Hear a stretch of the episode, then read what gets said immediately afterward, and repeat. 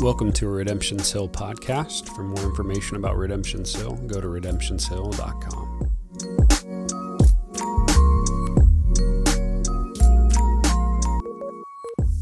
Uh, we're going to start by reading the text for today in Romans. This will be Romans chapter 1, verses 8 through 17. Paul, the Apostle Paul, writes this First, I thank my God through Jesus Christ for all of you, because your faith is proclaimed in all the world. For God is my witness, whom I serve, with my spirit in the gospel of his Son, that without ceasing I mention you always in my prayers, asking that somehow by God's will I may now at last succeed in coming to you. For uh, I long to see you, that I may impart to you some spiritual gift to strengthen you. That is, that we may be mutually encouraged by each other's faith, both yours and mine. I do not want you to be unaware, brothers, that I have often intended to come to you, but thus far have been prevented in order that I may reap some harvest among you as well as among the rest of the Gentiles. I am under obligation both to Greeks and barbarians, both the wise and to the foolish, so I am eager to preach the gospel to you also who are in Rome. Verses 16 and 17 say this For I am not ashamed of the gospel. For it is the power of God for salvation to everyone who believes, to the Jew first, and also to the Greeks. Verse 17 For it is. Uh, for in it the righteousness of God is revealed by faith, for faith, as it is written, the righteous shall live by faith. This is the word of the Lord. So, I was an only child for nine years, glorious years. and then came Annie, my sister. And then, like an interesting joke, 11 months later came Chelsea, my other sister. My mom calls this twins the hard way. Some people call it Irish twins. Uh, 11 months apart. Uh, went from only child to uh, family of three siblings. So this age gap, it, it, caused some pretty interesting things in our home and some funny things. And one of them that came to mind this week as I was kind of thinking of this sermon, one of the interesting and funny things involved a Super Nintendo. Uh, one of my uh, pastimes or things that I enjoyed was sit in the room, play some Super Nintendo, and my little sisters would come in and they'd want to play it. They'd be bugging me, Bubby, Bubby, we want to play, we want to play, right?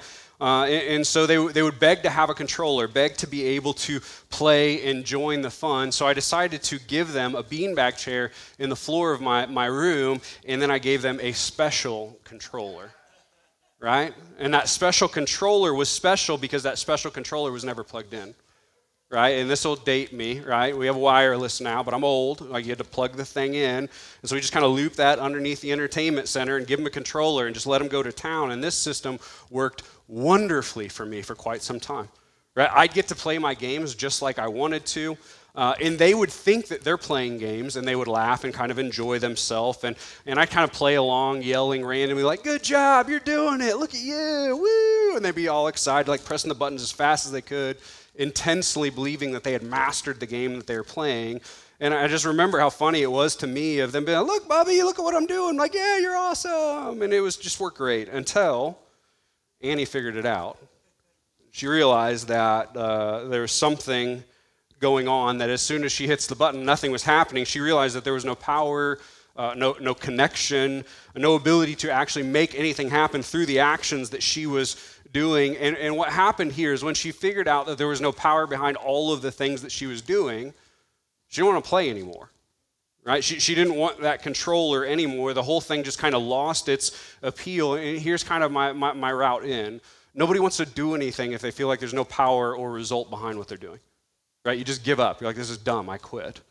And one of the things I want to kind of wrap our mind around a little bit is I wonder how much of our evangelism and our mission and even our gospeling of each other back and forth has felt a little bit like this at points. Like you're hitting buttons, you're doing things, you're making moves, but no matter how much you've tried, or no matter what you do, or no matter how you angle in, just nothing seems to actually be happening. You maybe aren't seeing conversions or lives changed, or, or maybe you're at a, loss because the depth of your gospel community is just it's just not doing anything at the moment. You don't feel like and maybe because of that you're kind of subconsciously giving up going like well what's the point like i'm hitting all these buttons i'm doing all these things and nothing is happening if even part of that resonates with you? That you just feel like, man, where's the, where's the, where's the results? Where, where, where's, the, where's the power? Then I believe that this text can help because Paul declares with unwavering conviction this one thing, I'm going to beat it like a drum. The gospel is the power of God for salvation. And he wants us to hear that. We need to hear that. There's one, really one line, one reality that I hope that our hearts latch onto in our time together. And here's the way we want to look at it the gospel is not a dead, cold set of beliefs. But I don't, I don't want to be mean, but we do need to point some of these things out. We are not Mormons and Jehovah's Witnesses with scripts that we go to people's houses and beg them to believe. That's not what we do. That's not what the gospel is. The gospel isn't a way of life that you beg the world to be okay with and not hate you for. The gospel is not a, a certain way to navigate political and social decisions. And, and hear this the gospel is not your story, and it's not the first four books of the Bible alone. The gospel, again with me, is the power of God for salvation. And I, I, wish there was this button, me and Garrett have talked about it. I wish there was this thing that we just, like, you could only use it like once a year and you hit it and just like conviction and all. I, I wish I could hit that thing right now. The gospel is the power of God for salvation. As you can see, we're, we're not holding our, our cards close to our chest, we're not slow playing anything. This is the drum to beat today. This is the point. The one thing that I hope gets awakened in us is the gospel is powerful powerful in our world, powerful in our church, powerful in our lives, powerful in our neighborhood, and it's powerful even when COVID is blowing up Columbia, Missouri. The gospel is powerful. We want to double down into that belief together. If we're asking the question on the streets, what does the world need right now? We're going to get a whole lot of answers, right? Some would say, well, we need COVID to be gone. Two years of this stuff, like I'm had it up to here. We just that's what the world needs most. We need COVID to be gone. Some would say, well, the world needs most everyone to, to get vaccinated and get boosted and, and wear masks. And you ask other people, and like, we need people to shut up about getting vaccinated, getting boosted, and, and wearing masks. And, and some would say that what we need most is to, to deal with global warming and climate issues. Uh, some, if asked, what does the world need most, they would say, well, we need tolerance, we need respect, we need to accept the choices of other people without ever questioning any of it some would say that the popular line in some sections of culture is what we need most is to end gender biases, patriarchies, and binary systems. Some would say we need to end racism, systematic oppression, and abuse. Some would say we need to end polarization and wage gaps and, and poverty. And maybe if you are asked, you just kind of hit autopilot and do the Miss America thing. We need hashtag world peace. That's what we need. There's a lot of answers to the question of what do we need most. But if we are in Christ, we are saved from our sins, if we are redeemed, if we're adopted into the family of God, the answer to that question of what does the world need most should unequivocally be the world needs one thing the unleashed power of the gospel to come do work. That's what they need. And not just the world, Redemption's Hill needs that. And your heart needs that. And, and my heart needs that. The way we'll look at this text is Uh, a little bit pragmatically in, in some sections. We're going to look at some of the best practices to keep in mind in order to see the gospel's power work more and more. We're going to look at some things to avoid, and then we're going to clarify what is the gospel, why does the world need it more than anything else, and why does Paul say it's powerful? And that's all we're doing with our time together today.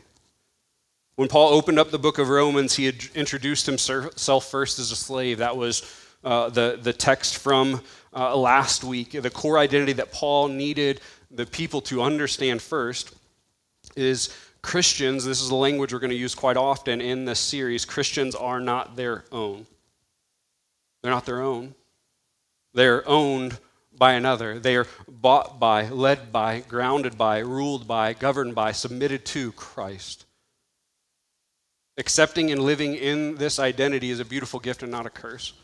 It's, it's a blessing to us because that's where our hope and our joy and our peace comes from. Now, Paul uh, says to believers in Rome, again, remember that he has not met up to this point, that he thanks God for them because their faith is being proclaimed all over. There's tremendous gratitude from Paul towards God because God has done a work in the people, even though Paul wasn't there. And the work that God is doing, news of it is, is spreading. He goes, So even though I can't be there, and even though I can't get my hands in it the way that I want, God is doing something. And the word of the work that He's doing is spreading all over. So in this wild Roman city overtaken by sin, in a culture obsessed with, with power uh, and the ability to do what you want, in a culture that fully gave themselves to all of their physical desires, in a culture that believed that they were too enlightened to believe in anything like Jesus of Nazareth, in a culture that literally believed compassion for the least of these was weakness and stupidity, God in that place is bringing dead people to life freeing them from their sin, saving them, transforming them, and deploying them on mission. In the most unlikely place, God is doing something with this powerful gospel and salvation. So, as we talk about maybe some best practices to see the gospel's power, the one that just cannot be overlooked, and we may think, well, that's just trivial and light, but we really need to feel it deeply.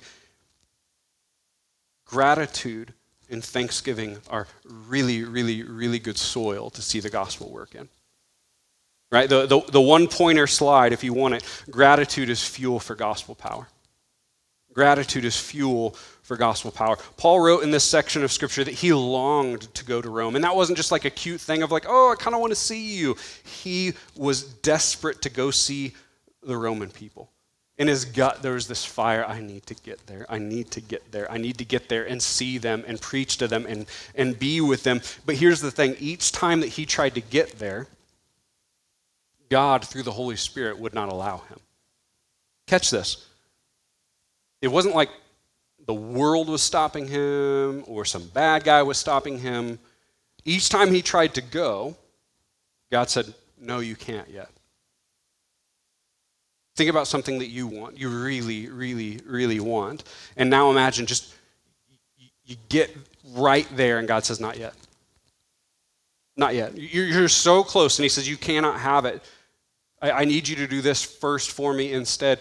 See, the, the proclivity or the, the tendency that, that we have to fight is in that moment, if God withholds something that we want at the point at that point in time, the, the tendency is to get frustrated and bitter instead of embrace gratitude and thanksgiving. All he wanted to do is go, and he couldn't.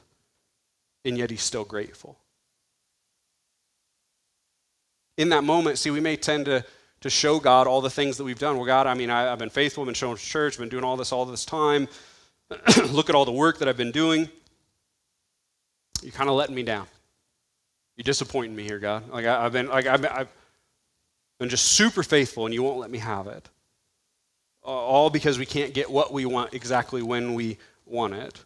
See, we, we have this habit, I think, of assuming that if we want something pertaining to our faith, right? Because we, we can try and divide, even though there is no divide, secular and sacred things. We're like, well, I want this in, in light of my faith. There's this good thing that I want, and it's good, and it's not sinful, and it would honor God, and all of this. We think, well, because I want something in my faith, we believe since that thing pertains to faith, then we should just automatically get it as soon as we want it. Well, God, shouldn't you just be grateful I want something pertaining to faith at all? Of course, you're going to give it to me expecting not to wait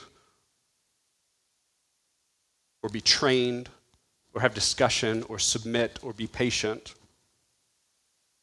And yet, Paul had to do all of these things. If he would have grown bitter and frustrated, it would have really tainted his heart. Here's, here's the thing that we need to understand we must learn to thank God for what he's doing in the gospel, even if our hands aren't in it. And even if it's not happening in our church or our people or the circle that we want it to happen in. It is a good thing if God is working, even if He doesn't do it the way you wanted Him to.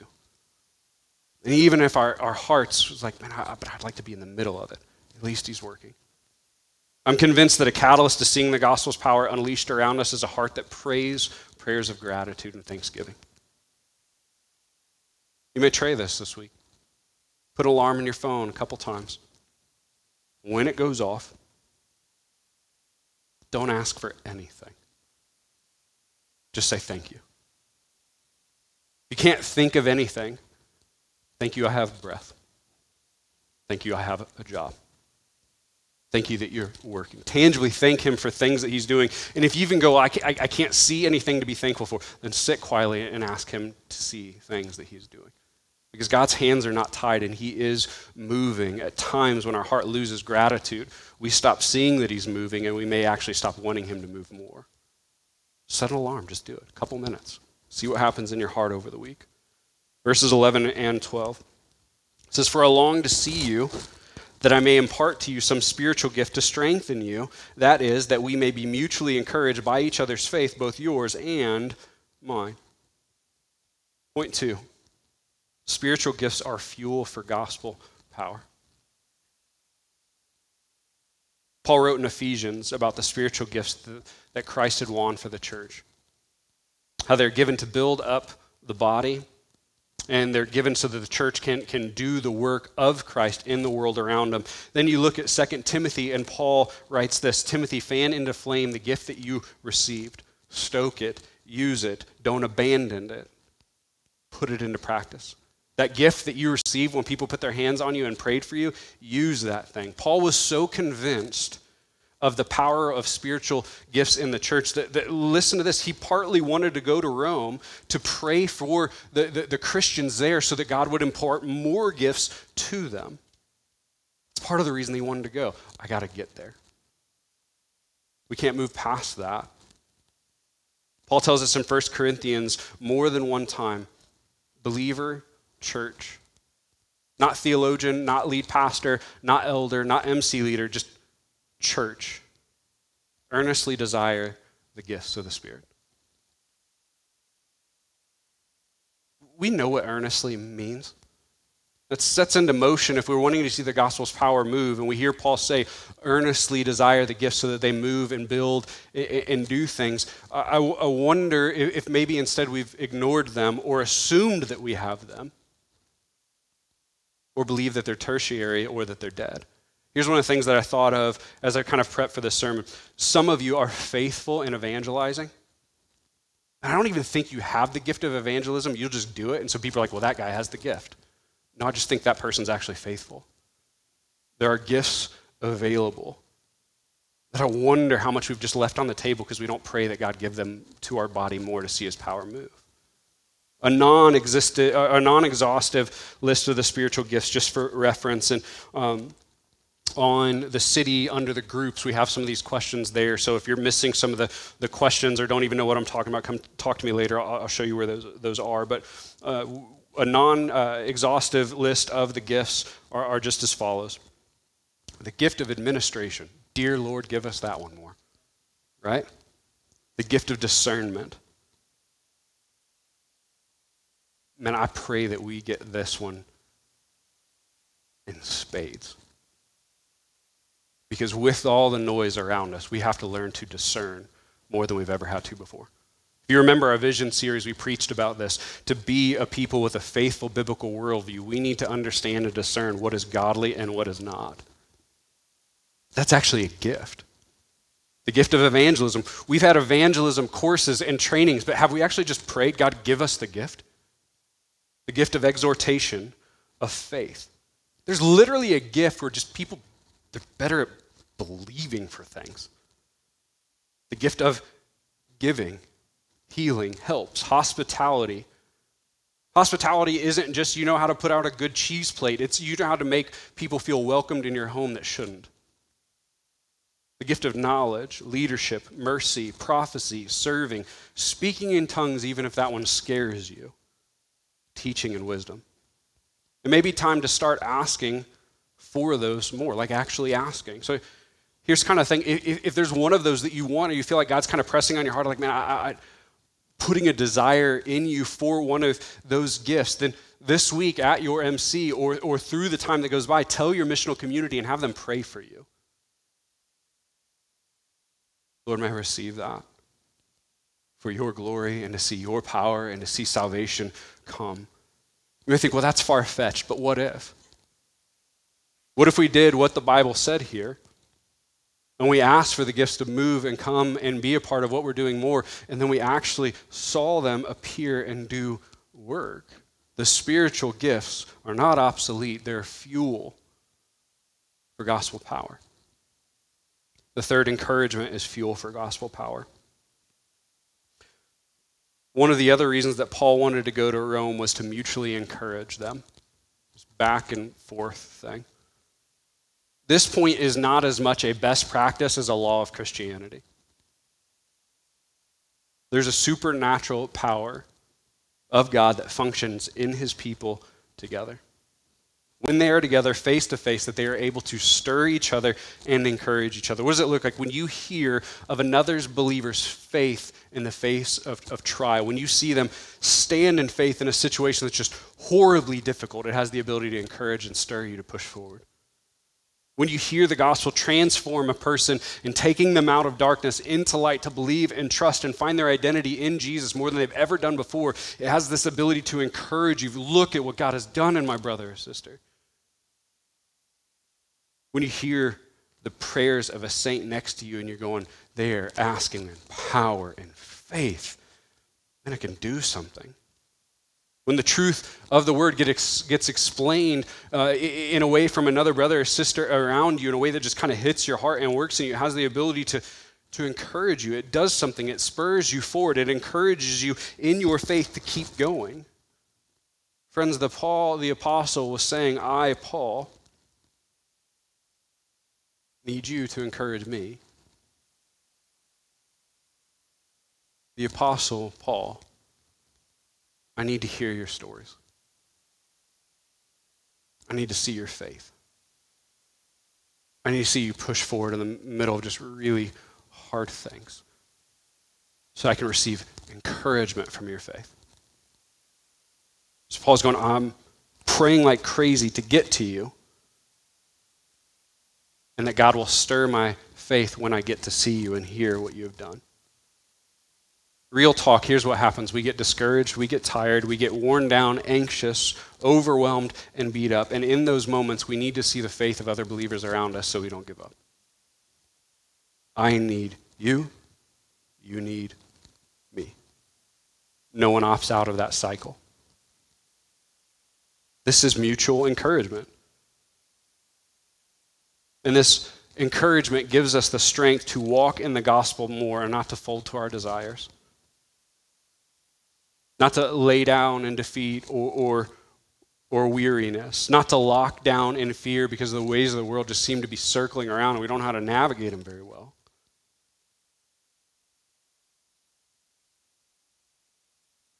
I'll just give a caveat. I told you last week that the book of Romans will confront us at times. There's going to be some hard things in here. We'll try our hardest not to be offensive on purpose, but there are going to be things that are going to press, and we just need to take them and receive them. One of the greatest problems in the West magnify, has been magnified by COVID. The people of God are not around each other face to face nearly enough to feel this encouragement anymore. Enough to mutually encourage each other, be built up, and sent out. Because of this, the church is walking around defeated, scared, helpless, almost terrified of its own shadow because we don't want to get in trouble. So, because of that, they do not walk in the power of the gospel. They do not share the gospel, and they don't even gospel each other as much. Why? Because they are not encouraged and they're beat down and they're hurting. We cannot lose sight that the commandment to keep the Sabbath holy was never taken away. Right? I, I, I, get it, right? A bunch of people live streaming, different things like that, COVID. I'm not talking about that. I'm just talking about the prioritization of the body to keep the Sabbath holy. You have to understand. You can choose to say, I don't care, I'm not going to do it. God commanded the body to gather together weekly around the Word to worship Him and be renewed by Him to stop what we were doing, to stop our work and our play and our hobbies and our routines, to receive the blessing of encouragement from the body, and to see that God is sovereign and He works all the time. We can set our work down to be built up.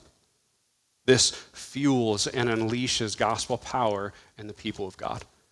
For a long time, we have bought into this I come to church every other, every third, every fourth, every sixth week, and I'm a believer, and you don't know why you're tired and beat up and anxious. It's because you are not encouraged. And, and here's the other part it's because you're sinning. and it's time to come home. Now, why might gratitude, spiritual gifts, and encouragement be needed? Why might those things be crucial to seeing the power of God unleashed in the body of God? The simplest answer is because the world is scary. We want to be liked, we want to be accepted, we want to be thought well of in the world that we live. We do not want people to think that we're crazy, ignorant, evil, or those guys. So this puts us in a really weird spot. Why? Because the gospel is offensive. 1 Corinthians 1:23 says it this way. The gospel, aka the power of God for salvation, is a stumbling block to some and foolish to others. What is a stumbling block? It's something somebody literally, I, I, I, can't get over that. I can't get past that. It's, it's too much. It's too big. Like, no, I, I, I can't go there with you. The gospel does that to some. Some others will hear the gospel and go, that's the dumbest thing I've ever heard. How could you be so foolish to believe in that? Follow me, because we can't lose each other in this part. The same thing that is the power of God to bring about salvation and transform our hearts is the exact same thing that's a stumbling block and offensive. Those aren't different messages. The same message will save and infuriate. Let's flesh that out a little bit. As believers, these are the gospel truths that I would just say, like, Orthodox Christians believe in.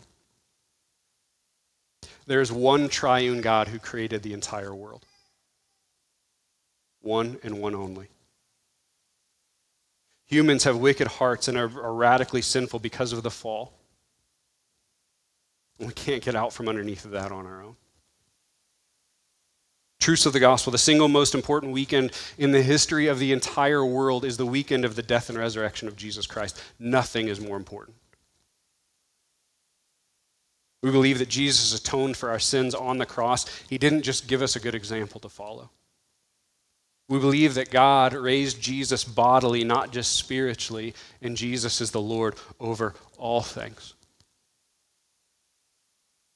We believe that Jesus is the only way to salvation. There are not many, but thank God that there is a way. We believe that being born again is a real experience brought about by the Holy Spirit, not your efforts, not your lineage, not your knowledge, and not your work.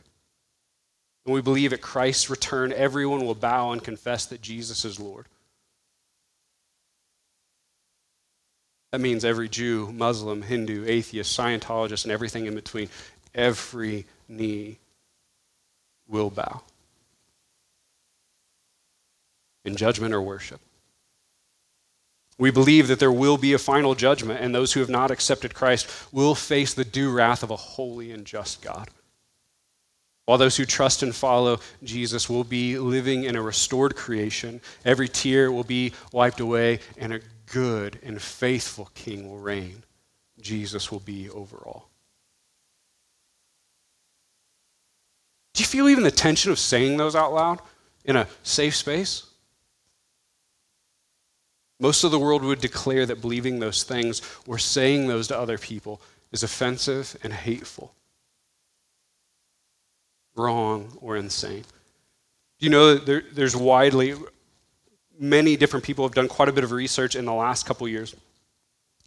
In professing Christians, even, an overwhelming majority, I won't give you a number because I don't know the number, but an overwhelming majority of professing Christians believe that it would be wrong to proselytize, which is to share the gospel with a Muslim or a Hindu or someone who does not believe in Christianity. It would be wrong because it is a violation of their faith. How else will they come to know Jesus?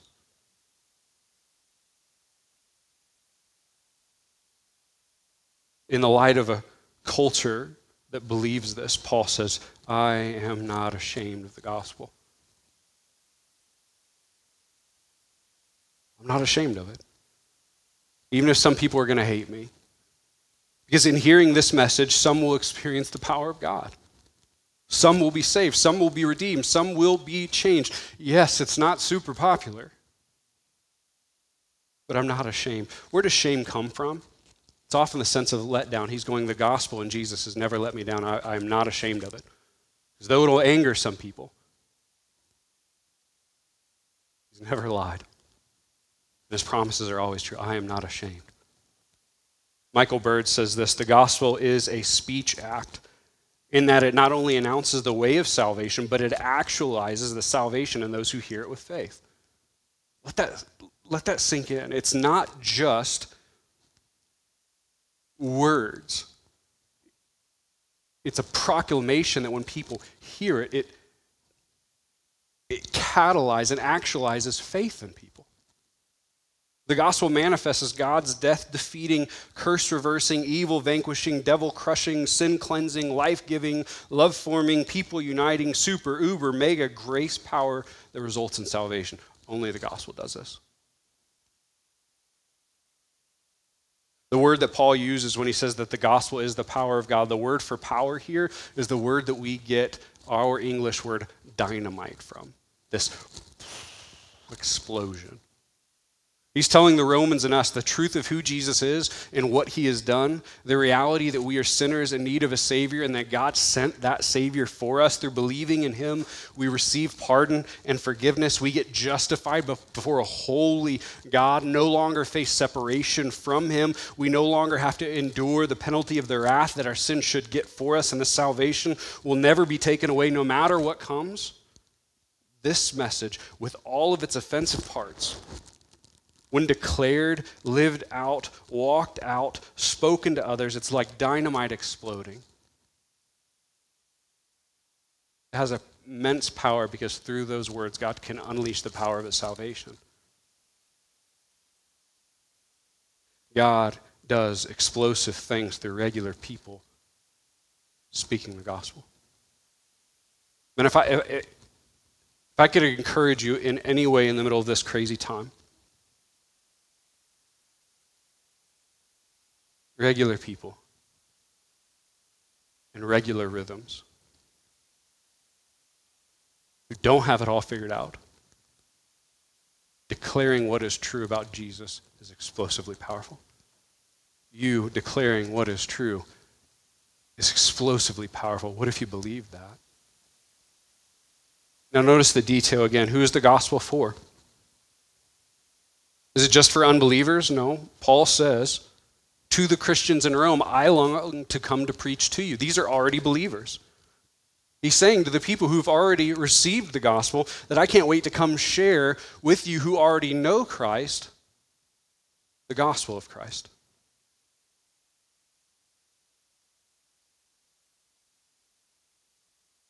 Paul is declaring not that he would come preach a higher gospel. Remember in Galatians, there, there is no other gospel. He's not going to give them a better version that's all of a sudden going to like send them out in a better way. He's showing a continual need to hear the gospel for the saved and unsaved. The continual need for the explosive power of the gospel to come in our hearts. We still need the gospel's power to explode the reality and beauty of Jesus into our lives and our hearts, we need it to wash over us over and over and over again how God has loved us through sending Jesus to accomplish what we could never do. And only through following Jesus can we find salvation. Now, I mentioned before that we clarify the gospel a little bit in our time together, and this is what I mean by that. I think it is possible and more than just possible, I think it's quite probable that we, without realizing it, have probably shared wrongly for quite some time. Meaning, I think it is possible to, with good intentions and good motives, believe that you're sharing the gospel but never actually have shared it. This is what I was leaning into a little bit before. When we share our story with an unbeliever, that is not sharing the gospel with them.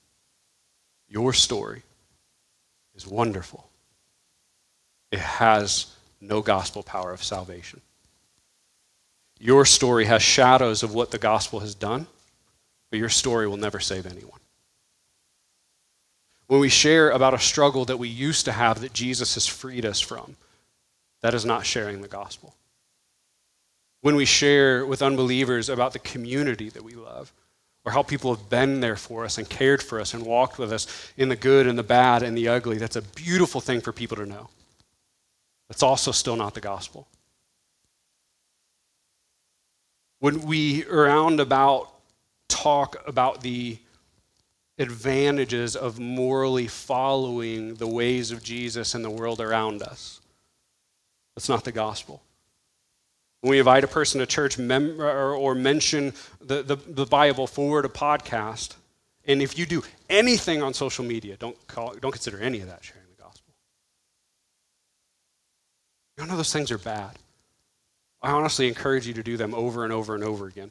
Just understand that we cannot mistake those things for actually sharing the gospel. And when we're wondering why we haven't seen the power of the gospel, it's because we're not actually maybe sharing it. The gospel always involves sin. Christ's personal work to save humanity from sin. The gospel always requires the need to be justified before a holy and righteous God. If you try and clean up that gospel, you lose it. It cannot be domesticated. You cannot sand away the offensive edges. The gospel, at its core, is a message about a bloody Savior and an empty tomb. Why do we think that the notion, like Christians put tattoos of crosses and necklaces of crosses and like, oh, the beauty of the cross? Do you understand that even saying the cross in ancient culture was offensive and disgusting because it symbolized brutal, bloody death. The gospel is a message about the horrific nature of sin. That sin leads to death, and we have a need to be pardoned from it. And the gospel is an exclusive message about the only way to be made right before God. One theologian loosely put it this way we can abandon those gospel elements because they embarrass us or they are offensive. Or we can keep them and embrace the shame that it may bring our way.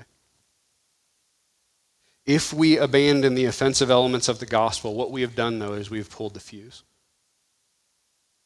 The dynamic power, the dynamite power, if we take those elements out, we remove from inside of it all of the power for God to save and God to move. See, if we leave parts in there, and actually speak them to the world, God is faithful to do what he wants to through those words. He's faithful to save some, and some will actually be hardened. I want to put it this way if the gospel is good news, and it definitely is, the only way a person can see how good the good news actually is is by accurately seeing and beholding how bad the bad news is. It's only in that tension that we realize the beauty of Jesus. The tension between our utter lostness and hopelessness because of sin and the unspeakable kindness of salvation through faith and not works has to be kept intact or we lose the beauty and the power. The tension between a holy God who, who has been mocked and ignored by humanity and an innocent Jesus who took the full cup of God's wrath so that you could be reconciled. Those elements have to be present or we lose it. Why does the world need the gospel more than anything else? Well, because it's the only thing that can save anyone and everyone, and it's the only message that applies to literally everyone. All have sinned and fall short of the glory of God. When you walk around the world around you and you wonder, like, I don't know if this applies, all have sinned and fall short of the glory of God. Paul says this message is for the Jew first and then to the Greek. He's referencing how God chose Israel first in the Old Testament. And now all can be grafted in, both Jew and Gentile, to the promises of God through Jesus. It doesn't matter where you're from, what heritage you come from. When he talks about that Greek or barbarian, wise or foolish, whether you have means or no means, literally none of that matters. The explosive power of the gospel pertains to you, and God can use it to save because all have sinned. It applies to all because all have need of it. The text says, For in it, the gospel, the righteousness of God is revealed. Inside the gospel message, we get to see the reality of a perfect and holy and altogether other, different than us God. That God is righteous and holy. And then we also get to see what Martin Luther saw and transformed him years ago that God bestows to those who believe the righteousness of God on sinful people like us. Meaning, when you put your faith in Jesus, when you decide to follow him, then you are given a righteousness that you didn't earn. It's not yours, but it gets credited. So, as a sinner who has not been holy, God puts holiness and righteousness on you. You get a new name, a new resume, a new identity. This is the essence of grace in the gospel. You get what you didn't deserve from the person who did it for you. You are made right. There's a holy, just God. And you stand clean before him now because of the free gift that he gave you and you didn't, you didn't buy it. To be a Christian is to be called righteous when you've actually been a sinner. Because God credits you the resume of his son through faith. And here's the beauty we can't dig into the full depth of this. And then you go get to live out in faith in that the rest of your life. See, this message is powerful because it restores our humanity. You've got nothing to strive for anymore. You're right before God and called clean. This message is powerful because it rebuilds broken identities in Jesus, no matter good or bad. Remember, we talked about it last week. You get to be brave because whether you do amazing things in the world or you just make it through, you're okay with God. The message is powerful because it creates humble, hopeful, and passionate people who would follow their Savior to the end of the earth, even death if required. And it causes a people who would declare the truth about Jesus in the world they live in.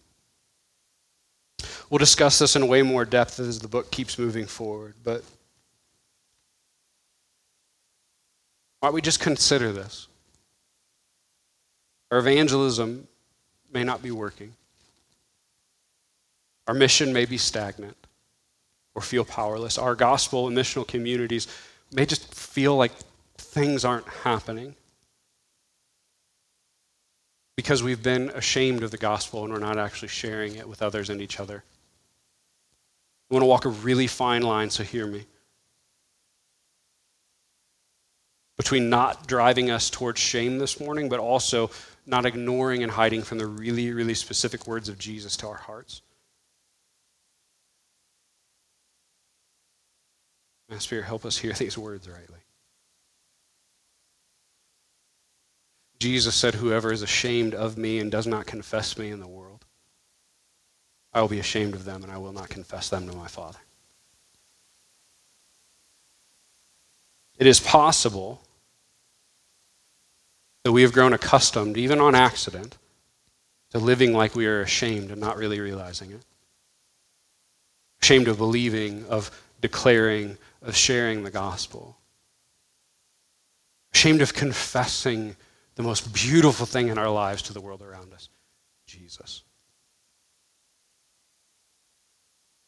If that's the reality, here's, here's, here's what we need to stop, confess it to the God who already knows it, say, Lord, help me, please. And I've been ashamed. I need your help. I need your dynamic power again.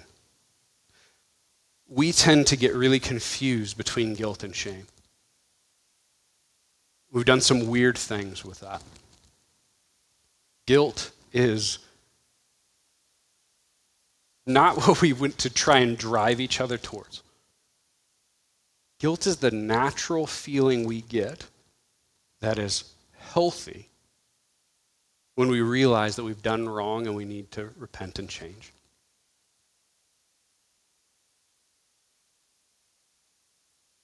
A healthy relationship with guilt teaches us to repent and be transformed.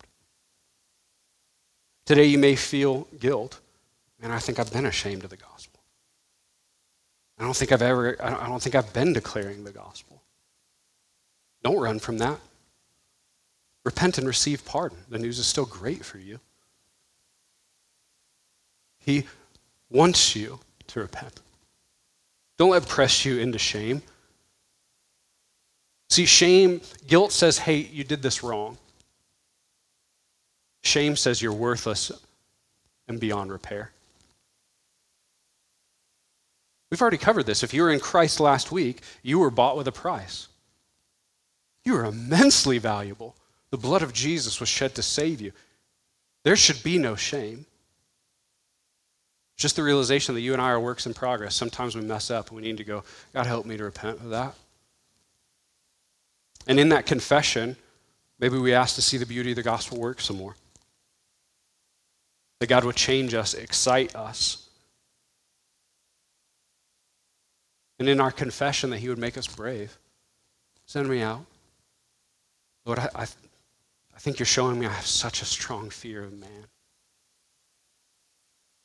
I confess that to you. Will you let me see you as greater so I'm not so scared around people?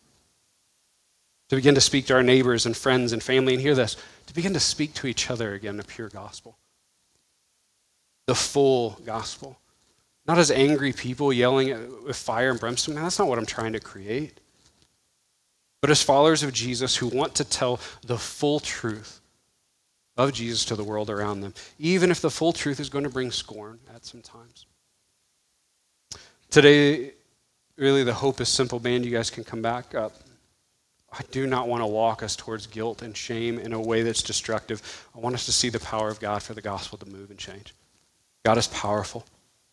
We want to see it clearly. We want to accept it. We want to move forward. And I pray that we're captured by it by the reality that God has more to do in our hearts and in our community, in our world. He's got more to do in us. The beauty is the gospel keeps working in the middle of just a crazy world. We get to live in faith and the power of God doing more.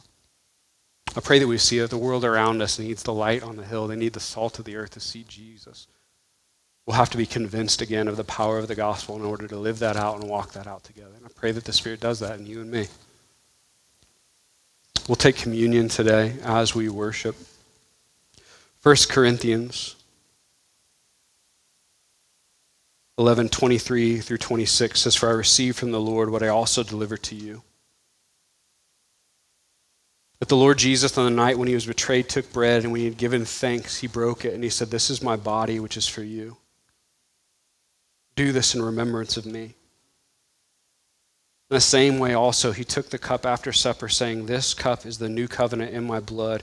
Do this as often as you drink it in remembrance of me. For as often as you eat this bread and you drink the cup, you proclaim the Lord's death until he comes.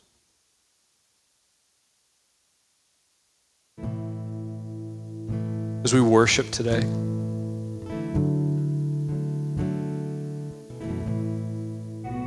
and I pray that you see the reality. There was a bloody Savior in an empty tomb that is